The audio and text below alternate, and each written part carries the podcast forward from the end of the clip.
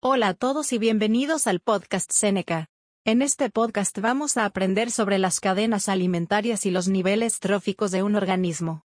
El nivel trófico de un organismo describe dónde se localiza una cadena alimentaria. A los niveles tróficos se les asignan números. La cadena alimentaria, primer nivel. En la base de todas las cadenas alimenticias hay plantas verdes y algas.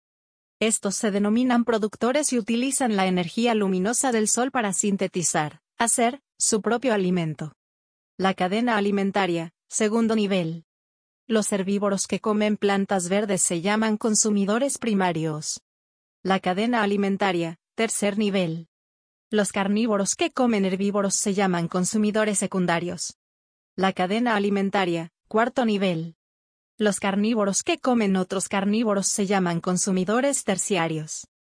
Un depredador apex se encuentra en el punto más alto de la cadena alimentaria. Para resumir, el nivel trófico de un organismo describe dónde se localiza una cadena alimentaria. Hay cuatro niveles tróficos. Las cadenas alimenticias se componen de los depredadores.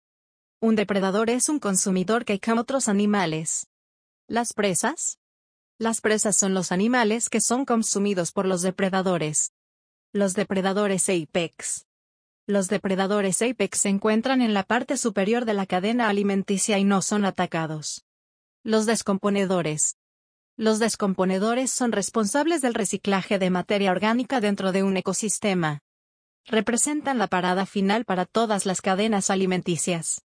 Ellos descomponen material muerto secretando, produciendo, enzimas, las enzimas digieren en parte los productos de desecho, produciendo pequeñas moléculas de alimentos solubles. Estas pequeñas moléculas solubles pueden luego difundirse en el descomponedor. Para resumir, la cadena alimentaria se componen de los depredadores, las presas, los depredadores apex y los descomponedores.